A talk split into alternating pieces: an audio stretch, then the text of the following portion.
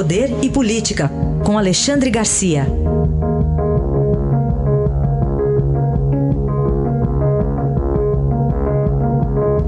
Alexandre, bom dia. Bom dia, Raíssa. Bom dia, Carolina. Oi, bom dia. Vamos começar com o Lava Jato, Alexandre. Duas notícias, uma de ontem, mais uma denúncia contra o ex-presidente Lula e agora o irmão dele também, o Frei Chico. E uma de hoje, a ação, a fase 65 da Lava Jato, mirando em Márcio Lobão, preso preventivamente, filho do ex-ministro Edson Lobão. Pois é, olha, essa família Lobão vem de longe, né? É, é, eu estou em Brasília há 43 anos e quando eu cheguei aqui, Lobão era repórter do Correio Brasileiro. Andava mal vestido porque ganhava pouco, não tinha nada. Quando ele entrou na política, foi assim, foi um, um foguete. Né? Uh, hoje ele é um, um, dos homens mais ricos do Maranhão. Uh, ele sempre uh, apoiou, apoiou José Sarney, estavam juntos, foi ministro de Dilma, foi presidente do Senado, né? e o filho, o filho andava junto. Né? Então é por isso que está aí é mais essa operação. Quanto ao Frei Chico, uh, na verdade José é o nome dele, uh, sindicalista petroleiro, recebia, segundo a denúncia, recebia uh, uma pequena mesada da Odebrecht durante 13 anos, de 3 a 5 mil. Né? E Lula entrou nessa. Lula disse que não tem nada a ver, que é problema da Odebrecht pagar mesada para o irmão dele. Mas Lula está lá como mais uma denúncia de corrupção passiva, junto com o Frei Chico. E na corrupção ativa figuram, figuram o, o Alexandrino, diretor da, da Odebrecht, e mais o Marcelo Odebrecht e o, próprio Emílio Odebrecht, né? Uh, em mais uma denúncia contra o ex-presidente. Alexandre, a alta comissária da ONU para Direitos Humanos, Michelle Bachelet, voltou a denunciar a situação no Brasil e diz que incêndios na Amazônia terão impacto catastrófico para a humanidade. Que avaliação você faz de uma fala reiterada agora da ex-presidente chilena? Pois é, eu diria o seguinte: eu acho que está na hora de o governo brasileiro convidar a senhora Bachelet, que está tão preocupada com a Amazônia, né, a, a, a escolher o roteiro, escolher os lugares e conhecer a Amazônia do alto e de baixo, e do solo. Né?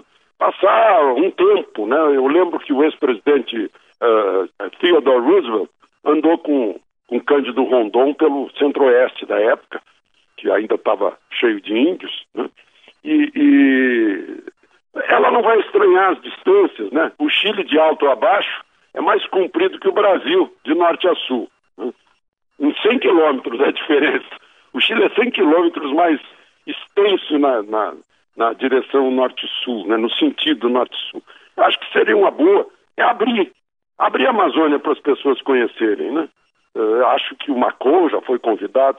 Vai ser muito bom para esclarecer, né? para passar por cima de, de mitos, de pirotecnias, uh, uh, inclusive literais e, e, e factuais, e, conversa de diz que diz que de pessoas que nunca estiveram lá, que nunca viram. Né?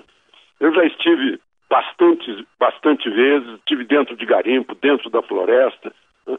Uh, eu não conheço a Amazônia, né? embora tenha, tenha estado lá várias vezes mas acompanhado de, de cientistas, de técnicos, acho que seria uma boa convidar a senhora Bachelet. Outro assunto aqui, Alexandre, a questão aí do procurador indicado para a Procuradoria-Geral da República, Augusto Aras. A sabatina no Senado deve ficar só para a segunda quinzena e hoje o Estadão traz uma reportagem mostrando que ele se comprometeu com uma pauta né, da Associação Nacional dos Juristas Evangélicos. Pois é, eu estava conversando agora ao vivo, dentro de um programa lá da, de Feira de Santana, com um colega dele, que foi colega de faculdade, quatro anos, né? Que me garante que foi, um, que foi uma boa escolha. O Dilson Barbosa me disse isso. Né? Ah, que, que a, o pai dele é um grande advogado da esquerda né? e que ele é um homem centro-esquerda, né? porque estava em grande discussão isso, e é um sujeito muito aberto para todas as ideias, e, sobretudo, discreto, que não se espere pirotecnia dele. Né?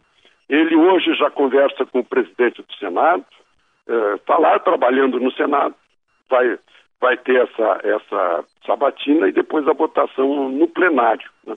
Agora, é um, é um, um disparate, eu diria, manifestações uh, de integrantes da Associação Nacional do Ministério Público, não é do Ministério Público, é da Associação Nacional do Ministério Público, que, uh, que contraria o está na Constituição, né? e eles são os defensores da Constituição.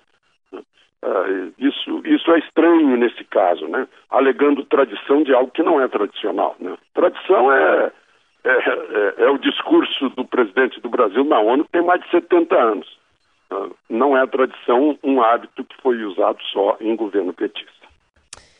Alexandre, queria que você comentasse também eh, a postagem do vereador Carlos Bolsonaro nas redes sociais, que escreveu que por vias democráticas não haverá as mudanças rápidas desejadas no país essa postagem já foi alvo de críticas por políticos, também pela OAB. De qualquer forma, ele dá a entender que, do jeito que está e com as regras impostas pela democracia, as coisas não vão para frente. Que avaliação é, você faz? Eu, quando vi isso, estranhei. Eu disse, Pô, mas que diabo, toda, toda solução tem que ser dada por via democrática, não tem outra via.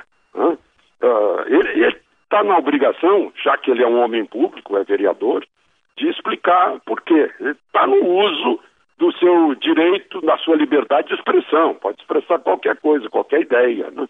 Mas uh, é bom explicar mais. Né? Não vai fazer nenhuma diferença o que ele disser. Né? Não vai alterar a democracia brasileira.